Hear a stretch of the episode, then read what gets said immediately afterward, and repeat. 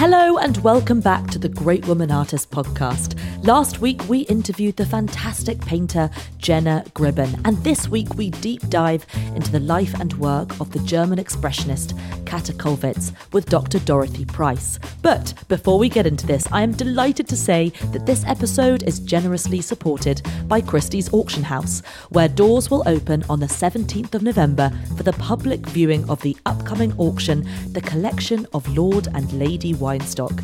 Featured in the sale is Portrait of a Young Girl by Marie Elizabeth Lemoyne, who belonged to an unusually tight network of female artists in 18th century Paris, including her sister Marie-Victoire Lemoyne and cousin Jean-Elizabeth Chaudet.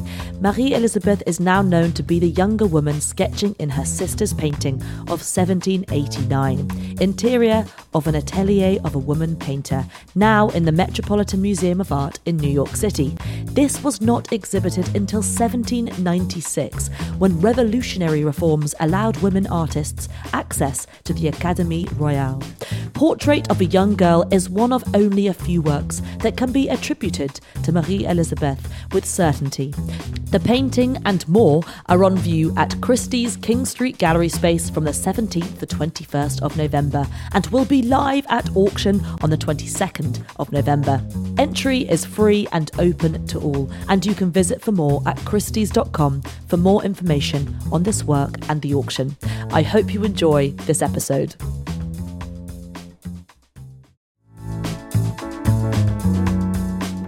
Hello everyone and welcome to the Great Women Artists podcast with me, Katie Hessel. Some of you might know me from The Great Women Artists, an Instagram account I set up in October 2015, which celebrates female artists on a daily basis, ranging from young graduates to old masters.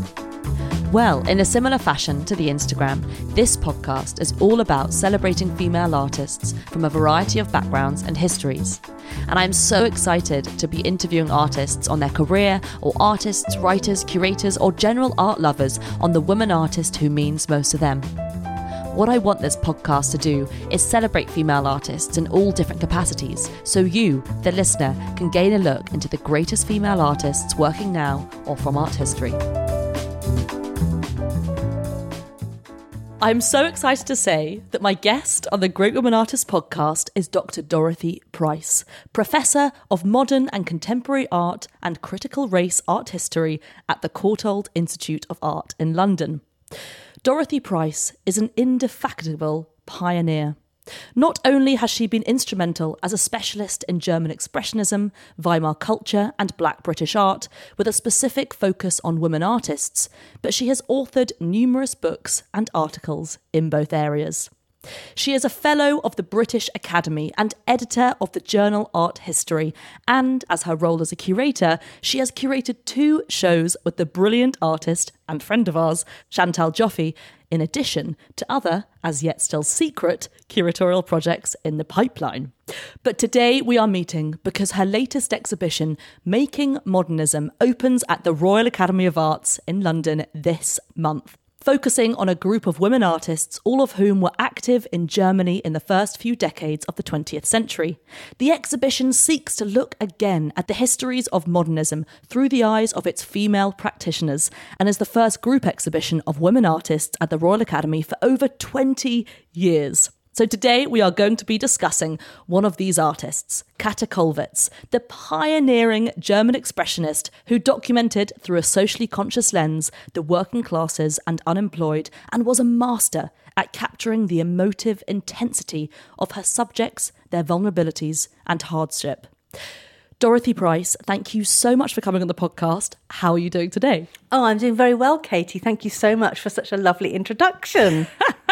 So this conversation has been years in the making, because really you could also speak on so many artists. I mean, I could do a whole series interviewing you on the extensive knowledge that you possess. But today we speak about Kollwitz. And I am thrilled because Kollwitz is probably up there as one of the greatest artists of all time. The raw emotion that comes through her work is unlike any other. The pathos, the empathy she gives her sitters through her etchings, woodcuts and lithographic prints is filmed with such intensity that it's impossible, I think, not to have this visceral reaction when you are confronted with her work. So I want to start by asking you, how do you feel when you are confronted with a work by Käthe Kollwitz? Oh, overwhelmed, actually, Katie.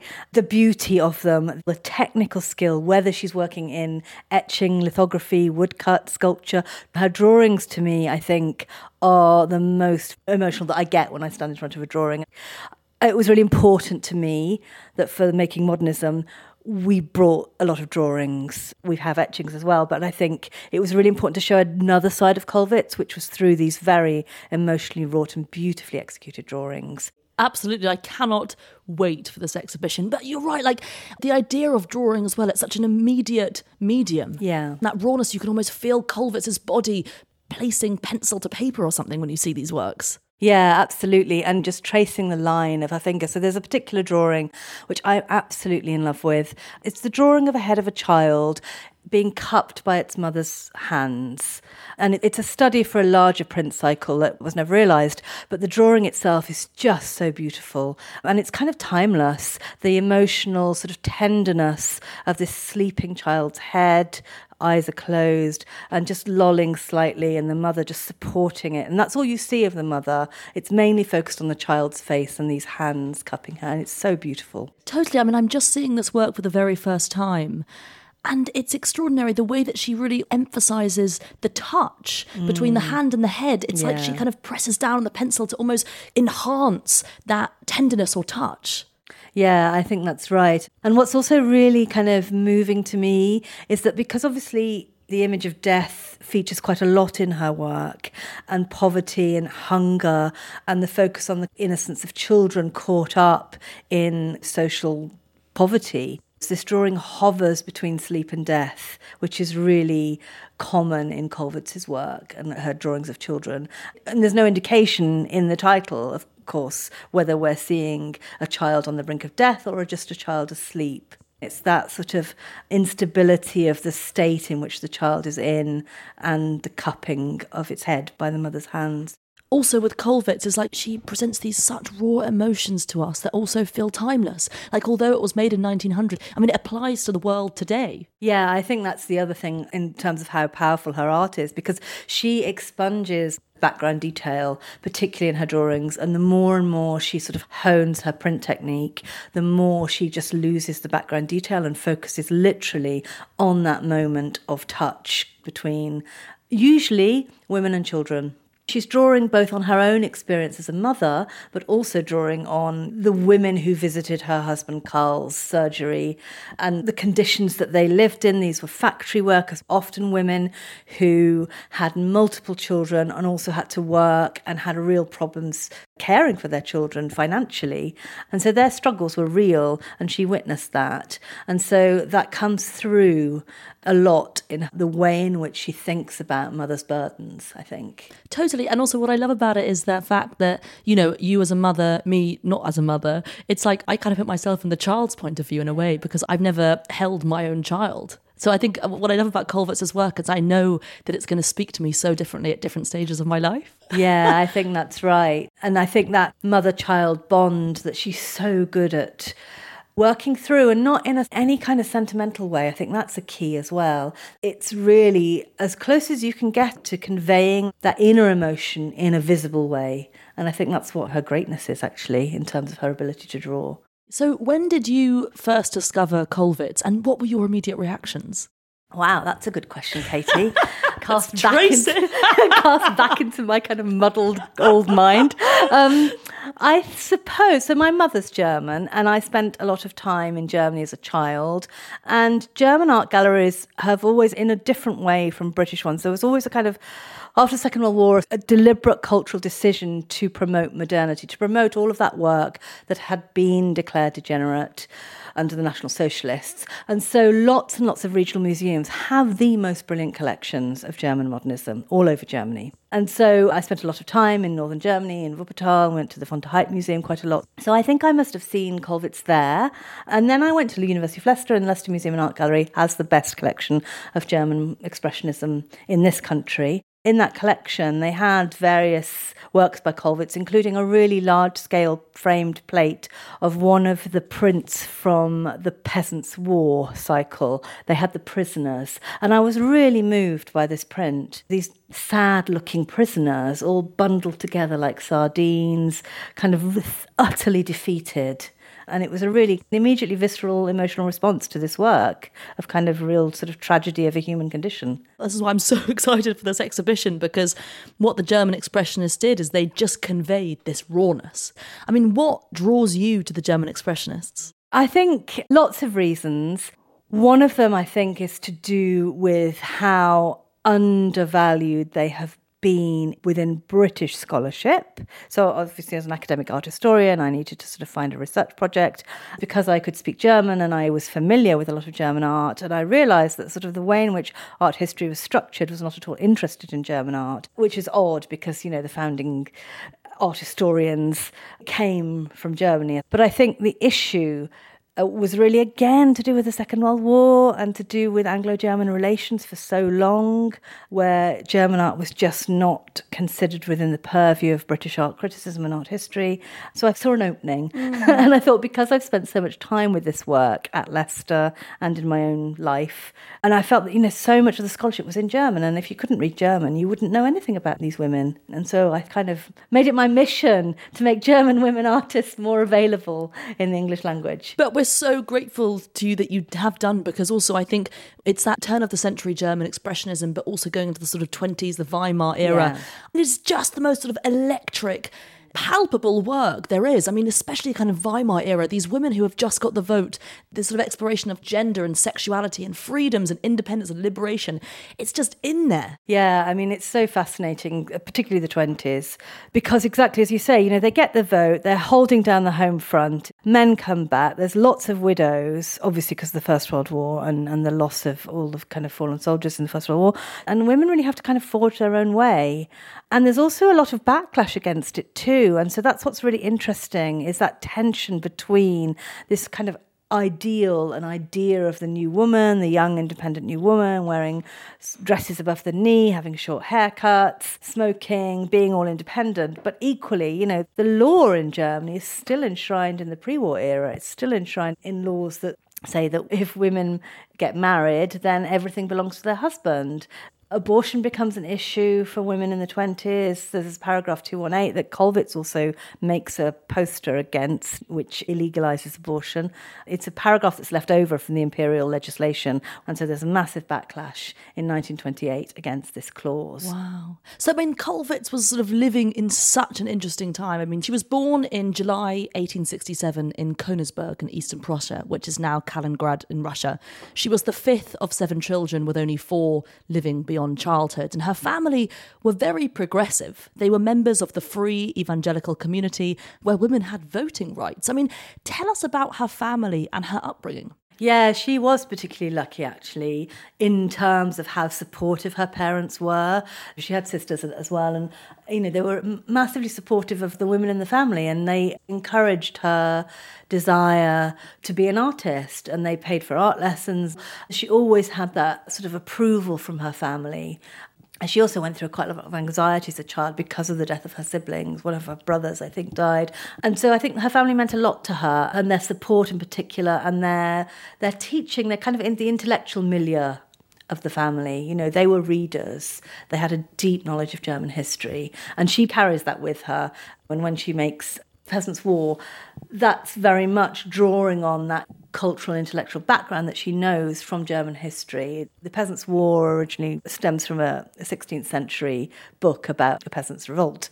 It's written about in the 1840s, when there's all sorts of Chartist uprisings across Europe, and so it becomes back into consciousness, and her family are very much part of that circle. Thereafter, suffrage for women, thereafter rights for workers, thereafter all those kind of socially progressive parts that were just not available in German society at that time. And so that's what they believed in. And so she carried that with her. I mean, it's so interesting, you know, being instilled with these values of social duty and egalitarianism from a really young age. I mean, it totally translates to her art. And I'm aware that her father was also a stonemason. And like you said, supported the education of his children, including his daughters. And from age 14, you know, she had her first art lessons, learning engraving under the support of her parents.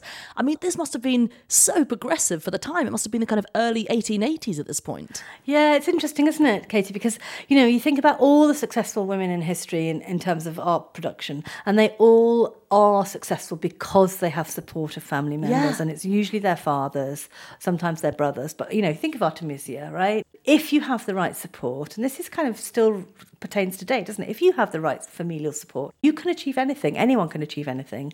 You know, this shows in these histories of these women artists. If they have the right support, despite the kind of legal frameworks in which they have to operate, they can still be successful. It's so true.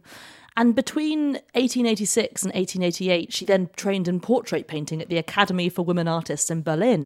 First of all, as a woman, like you said, she's got familial support. But I mean, how easy was it for women to even have an education at this time? I think increasingly it was becoming more easy for women in Germany, but in a very particular way. So if you wanted to be an artist in Germany, there was an increasing sense that you could go and learn photography. Photography was thought to be okay as a profession because conventional wisdom was that women should go into nursing, right? And so if you learnt photography, you could start to operate the X-ray machine.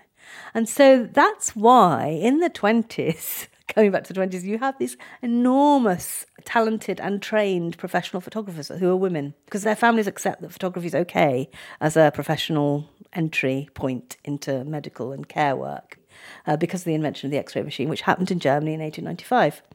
So, oh my gosh, that's so fascinating. But also this idea that photography has no patriarchal history to it as well. It's like this new medium. And so many women artists actually pioneered that at the start of the 20th century. Yeah, because it was thought to be, you know, you recorded stuff, you could operate the X-ray machine. Perfect. Oh my God. Fascinating, fascinating. When she attended the Academy for Women Artists in Munich, she was then allowed to enter the life drawing classes and paint from the nude, study the nude. I mean, again, you know, thinking about the opening of the Slade in the 1870s or the Royal Academy of Art in the 1890s, giving women access to the life room. I mean, this was this massive turning point in art history. What do you think studying the life model gave her? Oh, I think it gave her everything in the same way that it gave Paula Modersohn-Becker everything when she went to Paris and went to the Académie Colorossi and did private lessons. Because often women could study from life, but it had to be private, and it was often other women that they studied rather than men in the nude. But, I mean, it gives them everything, doesn't it? Because, you know, if you understand the human body and the anatomy of the human body, you're able then to kind of run with it and express what you need to express. And you can see that in all of her drawings, actually, and in her print cycle. And in 1903, Woman and Dead Child, the woman is so kind of muscular, and you can really see how she understands the muscular makeup of a human body, no question. And then there's some really interesting studies. It's a series of studies, and it's a self-portrait head of Kollwitz, just her head, and she's overlaid it onto a nude female torso. And it's a really interesting drawing because it seems to me to speak to this mind-body split that she is having to overcome as a woman artist in terms of what does it mean to be a woman artist in this sort of patriarchal structure where the female nude is the kind of calling card of modernism, and then female nude is a kind of objectified female nude. What does that mean for a woman artist? How can a woman artist then enter the fray of modernism without kind of succumbing to the objectification of themselves? And this particular drawing seems to me a really telling sort of sense in which she's resisting this female prostrate nude ideal for representation for women at the time, and she's kind of saying, no, this is me and I'm an artist and I'm going to do things differently. And so again, for her, the female nude is all about the maternal nude, no question. It's a different kind of nude. You know, when the options open to you are either Madonna's, the idealized feminine, or the sexualized erotic nude, as a woman artist, you know, finding a different way in is what I think both she and Paula Modersohn-Becker managed to do in their focus on the nude, because they understood how important the nude was within the history of art. They have a good education, they know what they're doing. They're really pioneering, they're finding a different way in. I mean, what you're saying is just bringing to light the complexity of painting the nude in the history of art. This is where modernism begins. The woman's take on the nude body because of being objectified for so many centuries. I mean, it's just extraordinary. Yeah, absolutely. It seems to me it's about taking it back, right? So these are our bodies. Yes, you've had all your fun looking at them, painting them, sexualizing them, eroticizing them, all the rest of it. But we're also people. We think and we have brains, and this is what we're going to do with it. And, you know, we understand that the body is important because it's the fundamental commonality across the world. We're all bodies, right? But then how, as a woman, can I think about my body? And what is it about my body that's special? You know, for Kollwitz, having married Karl and having her first child and then having her second child and still working all the way through all of this, you know, her maternal body develops and her body changes. And she sort of explores that in a way, I think, in all of these nudes. I mean, I love, you know, just coming back to the early works in 1889, she creates this gorgeous self-portrait and just like her sort of perceptiveness to the human figure, and even the lips, you can feel there's like flesh in the lips. There is so much happening in these works. I mean, she's such an incredible analyzer of the human form.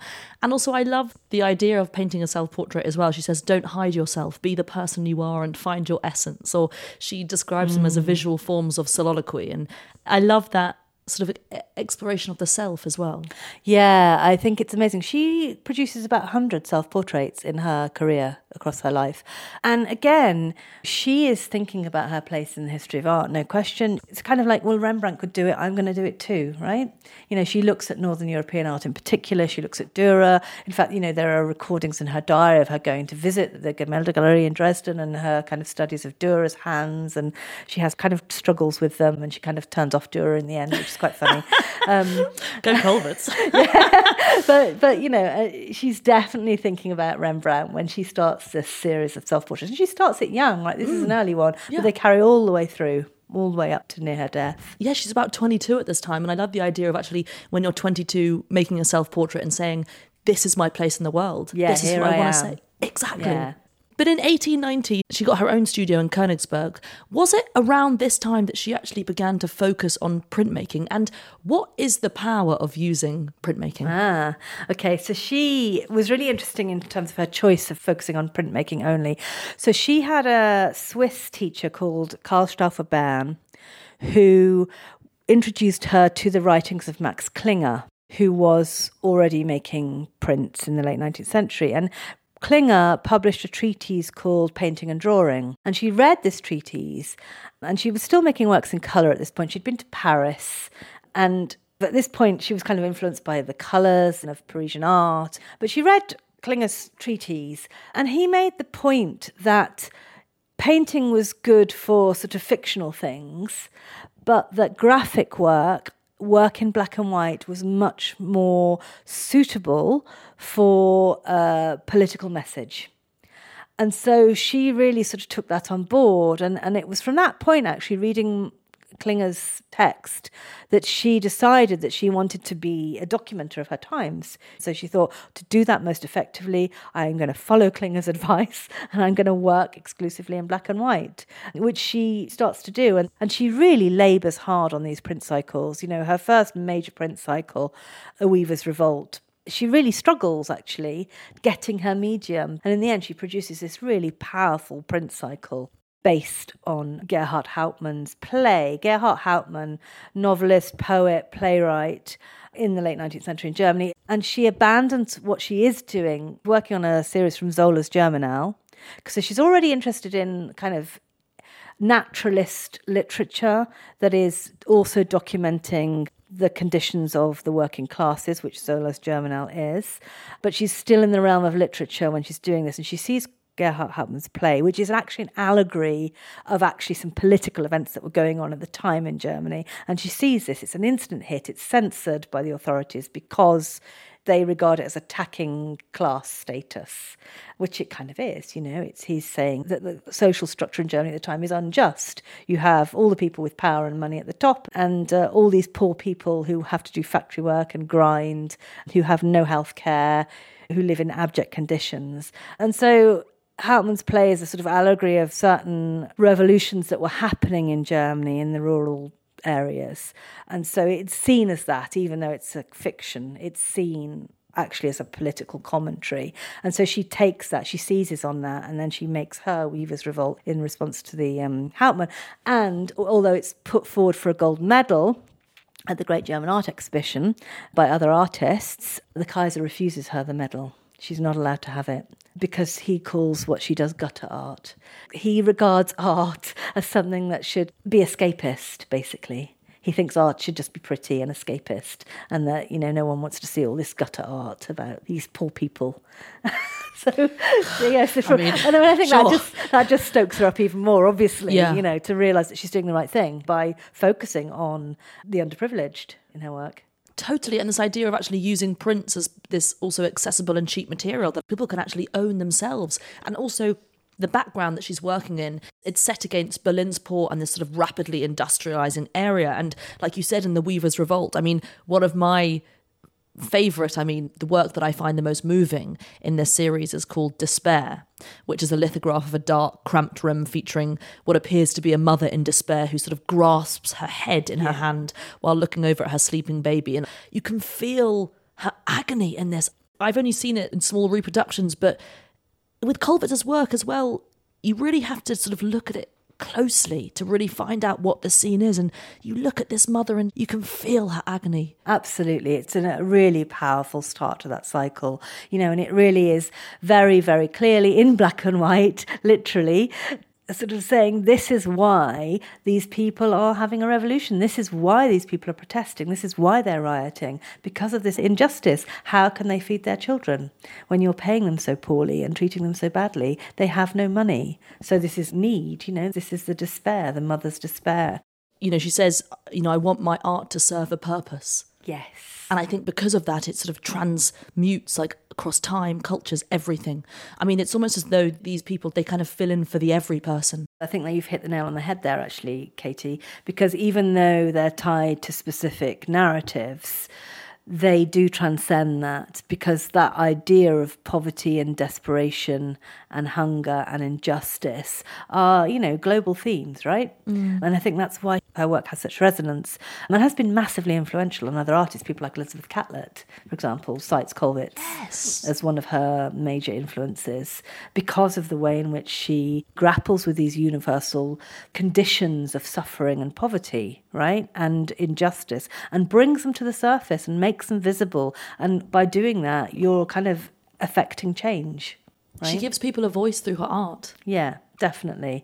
Yeah, and that quote, I think you were after, where she says, I want my art to have an effect on these times. Yes. It's a great quote. And it demonstrates her commitment to what she's doing. Yeah, I love this. She says, I felt that I have no right to withdraw from the responsibility of being an advocate. It is my duty to voice the sufferings of men, the never-ending sufferings heaped mountain high. This is my task, but it is not an easy one to fulfill. No, indeed, it is not an easy one to fulfill, but she spends her entire life doing it and working with it. And what I love about her is that she spends her entire life doing it from a female perspective. Yes. Right? It's always about the mothers, the children, the women, the widows. It's always about the woman's condition. And that sort of makes me a bit emotional in the sense that that has been shut out from the history of art for hundreds of years before that. Yeah, indeed. And on such a kind of powerful scale, she does it, but she does it with such aplomb and such technical skill, and she works so hard all her life and raises her family. But in the early 1900s, she created another series, which was Peasants' War from 1902 to 1908. I mean, how do you think she captured the war differently, particularly this war, different to artists of the past? Again, absolutely from the female perspective, right? The thing that prompts the war from Kollwitz's perspective is not just generic poverty and injustice, it's a specific event. It's the discovery of one of the peasant girls who's been raped in the second print of the cycle, which is called Raped. And it's really difficult to make out unless you see this work. Yeah, because there's foliage around it, right? Then there's a body. So if you see it in reproduction, it's quite difficult to make it out, but if you see the actual work, it becomes much clearer. But I think it's deliberate. You see the woman's kind of prone body after the rape. You don't see who did it. You just see her as a victim. And there's actually also a child looking over a gate to where she's been left.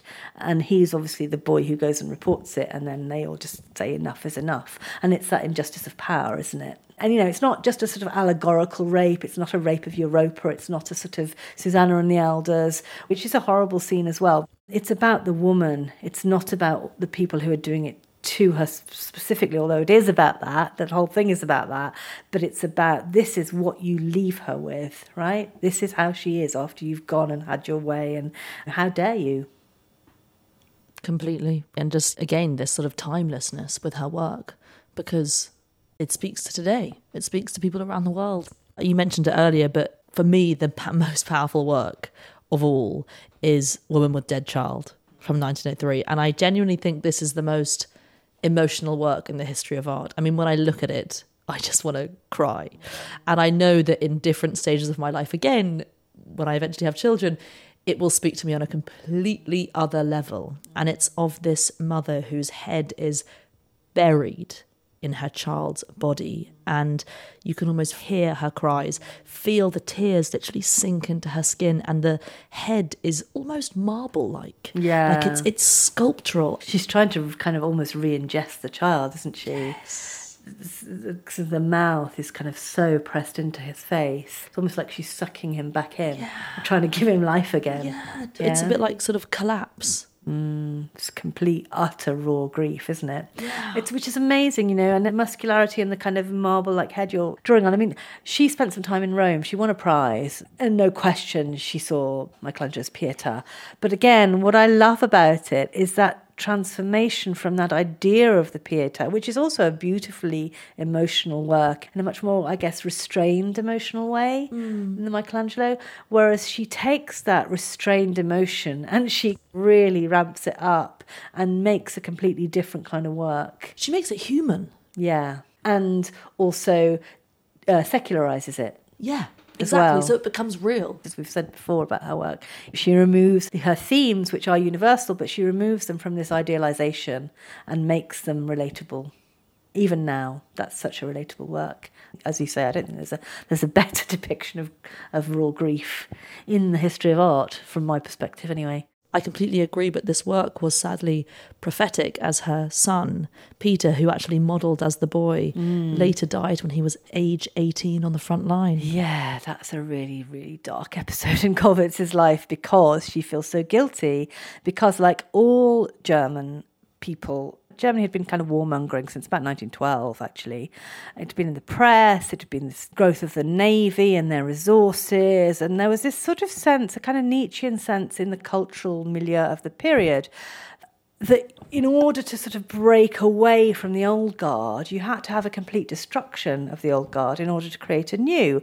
And so naively, so many artists in this pre-1914 era, not just Kollwitz, lots of artists, thought that the war was the right thing to do. They read Nietzsche.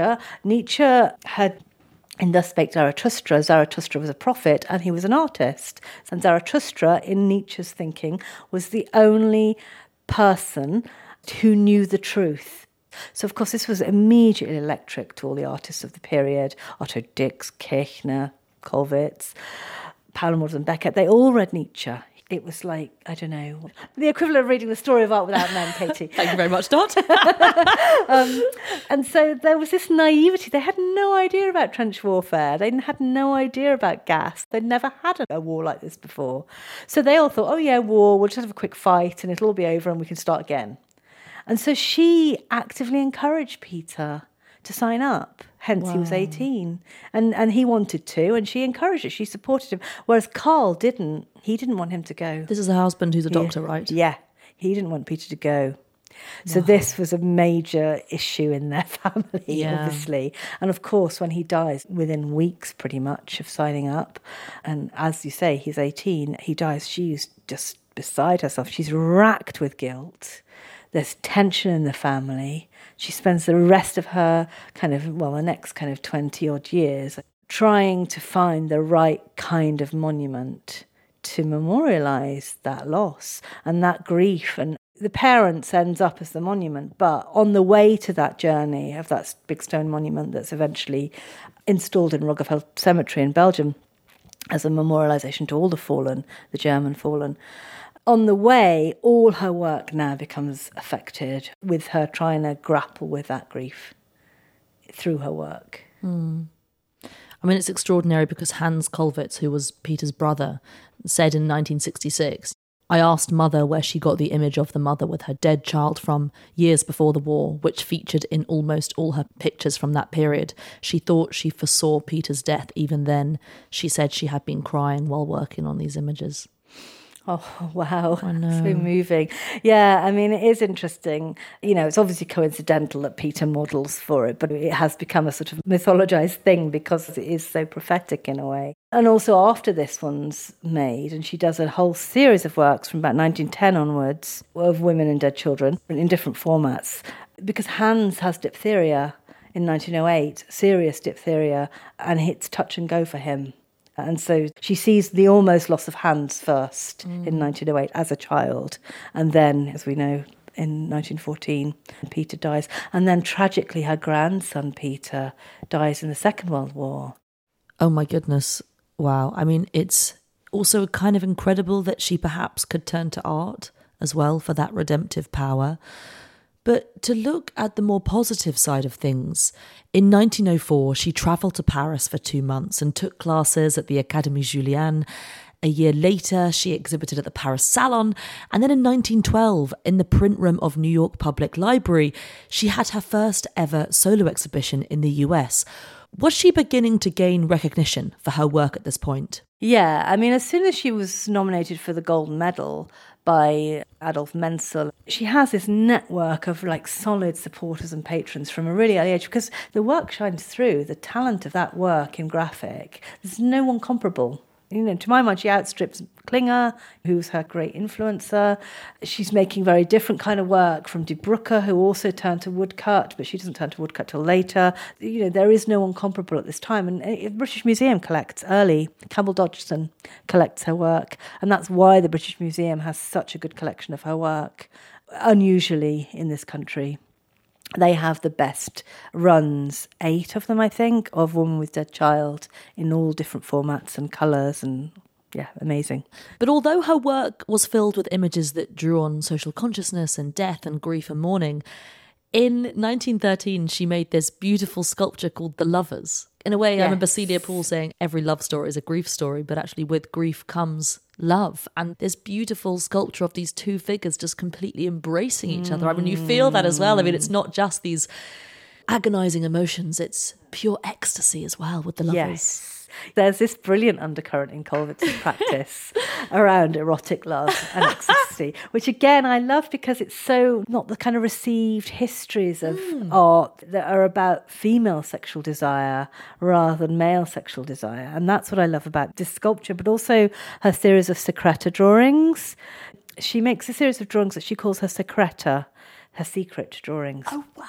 In 1910, because, rumour has it, she has an affair with a Viennese Jewish bookseller, Hugo Heller, who also has a little gallery and a publishing house, and he's really big in the kind of Viennese intellectual circles. He's a founder member of the Wednesday Society. The Wednesday Society is the society where Freud first tests out his lectures on psychoanalysis, and he shows, obviously, Kollwitz's prints in his shop and in his gallery, and they have an affair.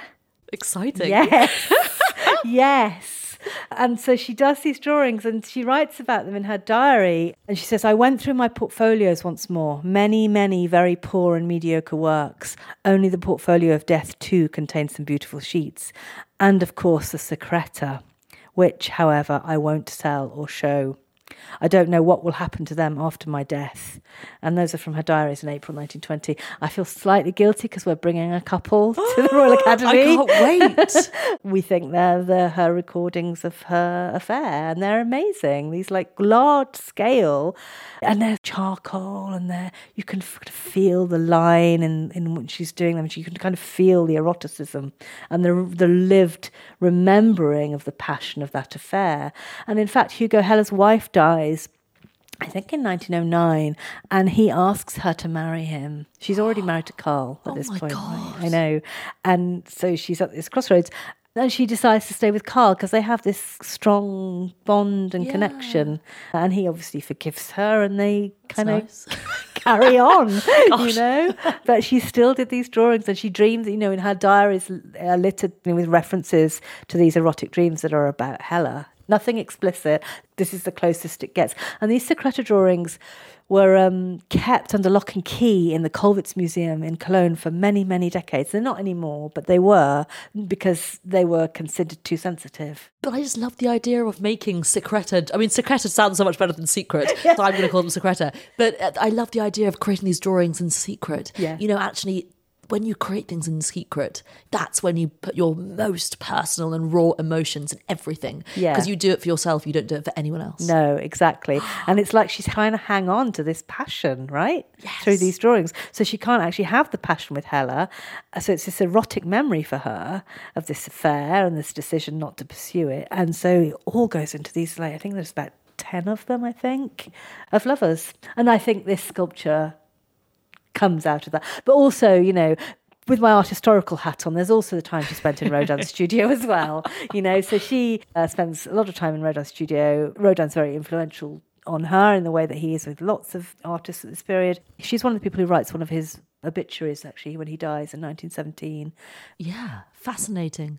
But I mean, when World War I did hit, in 1914, she briefly joined the Women's National Service, cooking and helping soldiers and the impoverished in the cities.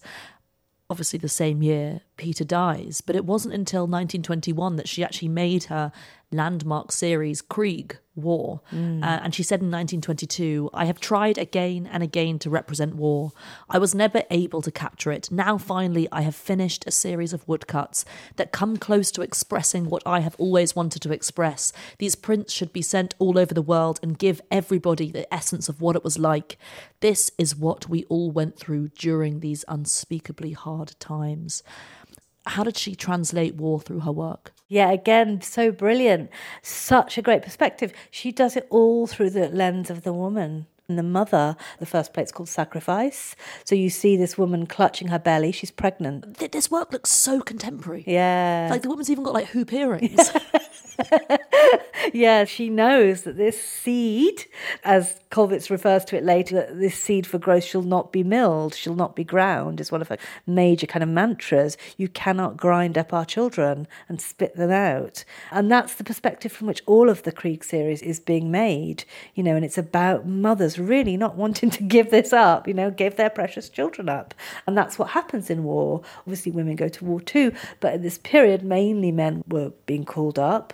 And so you had a young child and you knew it was going to get killed if it went to war. She's doing this from her own experience, obviously, as well with Peter. And that's so raw for her. So it is, it's a sacrifice, a mother's sacrifice. And then this one here, this distraught. The widow too. She is just so distraught, lamenting. She is literally laid flat on her back by her grief, with the death of both probably her husband, yes, indeed, as her widow, and also probably her children. And this is what's so great about it, because it's all about the woman's perspective of war. And if you think about, I don't know, Otto Dix, and he has this massively powerful series on war as well, but it's a very masculinist perspective, and it's all about the soldier's perspective, and it is extremely powerful, but it just had so much dominance in the history of art. And actually, this is what's so brilliant about this series, is because, you know, well, war doesn't just affect men, and doesn't just affect the soldiers, it affects everybody, and it affects them emotionally. And so she's actually thinking about the women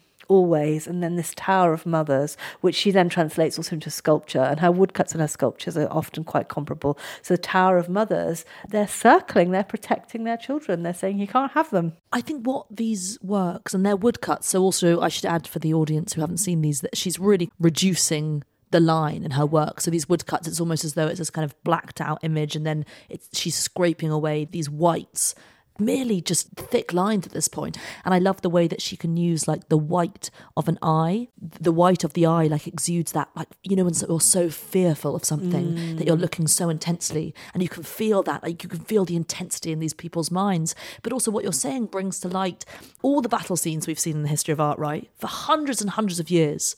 What she does is she looks beyond that. Yeah. And actually, I've never thought about that. I've never thought about all the families of all the people who've been involved in those battle scenes. Indeed. It's obviously quite right to celebrate the fallen themselves, but it's also quite right to celebrate the ripple effect that all of that has. And that's what her work is so important, because it brings a kind of holistic perspective to the idea of war, that this isn't just a man's battle, right?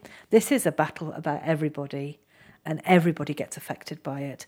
And nobody has really thought about the women and the grief they have to bear. And they have to bear the grief and carry on. They bear the grief, but they also have to man the home front. So they have to do everything left behind, as it were. And also then when you do see her self-portraits from the 20s and the 30s, I mean, she's not kind to herself. I mean, no. This is a woman who is exhausted. Yes. And who is tired and is just angry about the war. Do you feel the weight of it through the agony in her expression? Yes. They're really interesting, aren't they, those later self-portraits? Because if you look at the photographs of her at the period, she's often smiling. And she doesn't look like this. She's unkind to herself. Yeah, very much so. In a way, these self-portraits become ciphers of the emotional grief, right?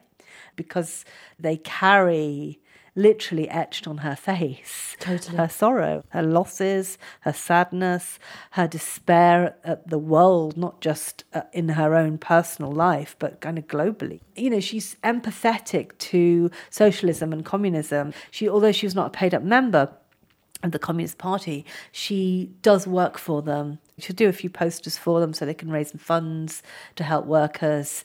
And because of that association through the Communist Party, which is quite global at this period, you know, she's known in China, she's known in Russia, she's known in Mexico, hence Elizabeth Catlett knows of her. You know, she is globally known as a fighter, as a justice fighter. Yeah. Completely. And I mean, whilst all this is going on and, you know, she's experienced all this sorrow, like you said, she is being known around the world. I mean, in 1927, an extensive solo exhibition she has at the Prussian Academy on the occasion of her 60th birthday. But then in 1933, the Nazis come to power. And so what happened to her work after this? So she was never included in the Degenerate Art exhibition. When the Nazis came to power, a series of laws kept coming in to incrementally exclude Jewish people from any aspect of German life and society. Not just Jewish people, but also gay people, Romanese, Black people, just anybody who wasn't of the Aryan race, basically, in their definitions of the Aryan race, but also artists who they regarded as subversive, artists who didn't support the far-right cause, which, of course, is basically the whole of avant-garde modernism. And so a lot of artists under National Socialism were kind of gathered together, vilified.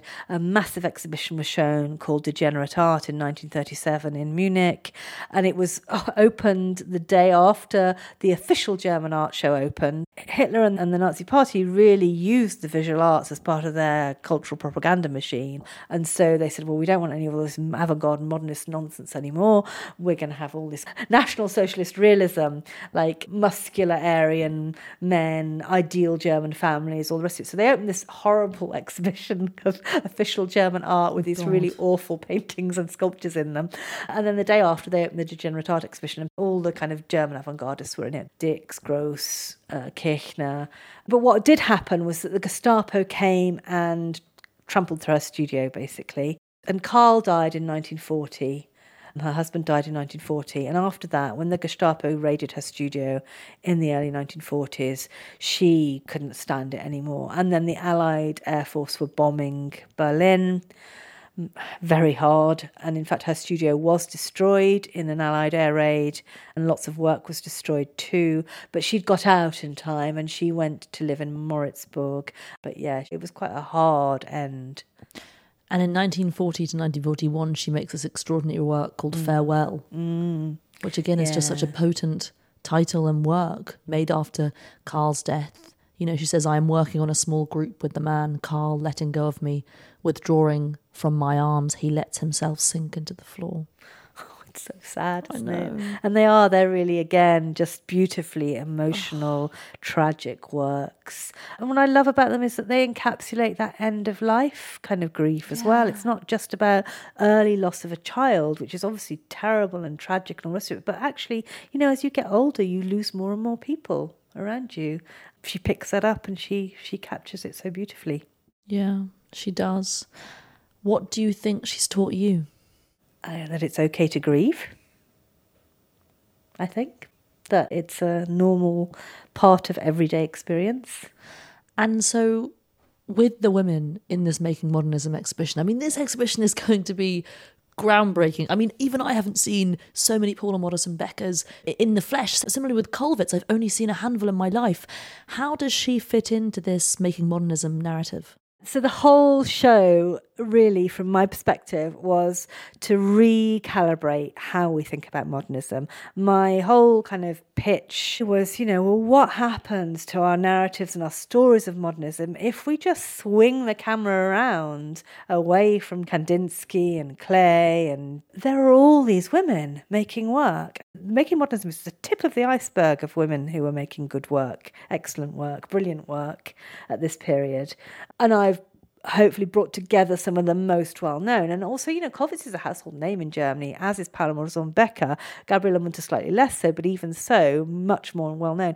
If they know any German women artists, they'll know Kollwitz, if we're lucky. And they might know Paula Modersohn-Becker, but not the others. And so the show is about recalibrating our understandings of modernism. And I'm thinking about themes of modernism that all these artists engage in and just how that changes. How does that theme change if we look at it from a female perspective? So the show is structured around self-portraits. It's structured around networks of friendship groups. A section called The Century of the Child, which is about children, and not in a sweet way necessarily, and how, you know, the ambivalence around children for women artists, you know, how they're going to have children and raise a family and work as women. This was a real struggle and question for a lot of them, and some of them chose not to have children and to focus on their work. And then City and Country is one of the themes. And then I finished with a section called Still Lives, which is a kind of riff on the idea of the still life, which was traditionally the genre that women were consigned to, painting, flowers and fruits and all the rest of it. But I also wanted to convey this idea that after so much trauma that they all go through, they have some really bad times, all of them. And so I wanted this kind of idea that they somehow find some peace, somehow, a sense of stillness in their lives. So it's a sort of play on that final section, is that's what that's about. Dorothy Price, thank you so much. I cannot wait to see this exhibition. I will be there on day one. Good. I honestly can't wait. And thank you for putting this exhibition together. And thank you for this extraordinary conversation on Kollwitz. I know it's going to resonate with so many people. But we have one more question, which is, if you could speak to Kollwitz, if you could ask her something or say something to her, what would it be? Well, first of all, I'd have to say thank you for her work. I have so many questions I want to ask her, actually. I've obviously been thinking about this question a lot because I listen to your podcast, so I know this question comes. Thank you, God. So I have two. Can I ask her two? Yes, of course. One of them is, I'd really like to hear more about the whole Hugo Heller episode. Oh, yes, me too. And that decision. But the actual question I actually want to know is, and I can't find the answer to this anywhere, and I've looked and I've asked people, did Kollwitz and Paula Modersohn-Becker ever meet? They were born both in Dresden. They both knew Gerhard Hauptmann. They both knew Rodin. They both spent periods of time in Paris. But they miss each other by a year every time. But they know the same people. So it's one of those really frustrating art historical questions, and I'd love to know the answer. Fantastic. Dr. Dorothy Price, thank you so much for coming on the Great Women Artists podcast. My pleasure. Thank you, Katie, for giving me the opportunity. Thank you all so much for listening to this episode of the Great Women Artists podcast with the brilliant Dr. Dorothy Price on the pioneering German expressionist Käthe Käthe Kollwitz. I am just in awe of Dot's words, but also urge everyone in London to see Dot's fantastic exhibition, Making Modernism, at the Royal Academy of Arts, which is on view until the 12th of February 2023. Seeing Kollwitz's work in the flesh is just such an incredible experience. This episode was sound edited by the brilliant Nada Smanelic, and research assistant was Viva Ruji. As always, if you have been enjoying these episodes, please rate, review and subscribe, and we'll see you next week for the Great Women Artists podcast with me, Katie Hessel.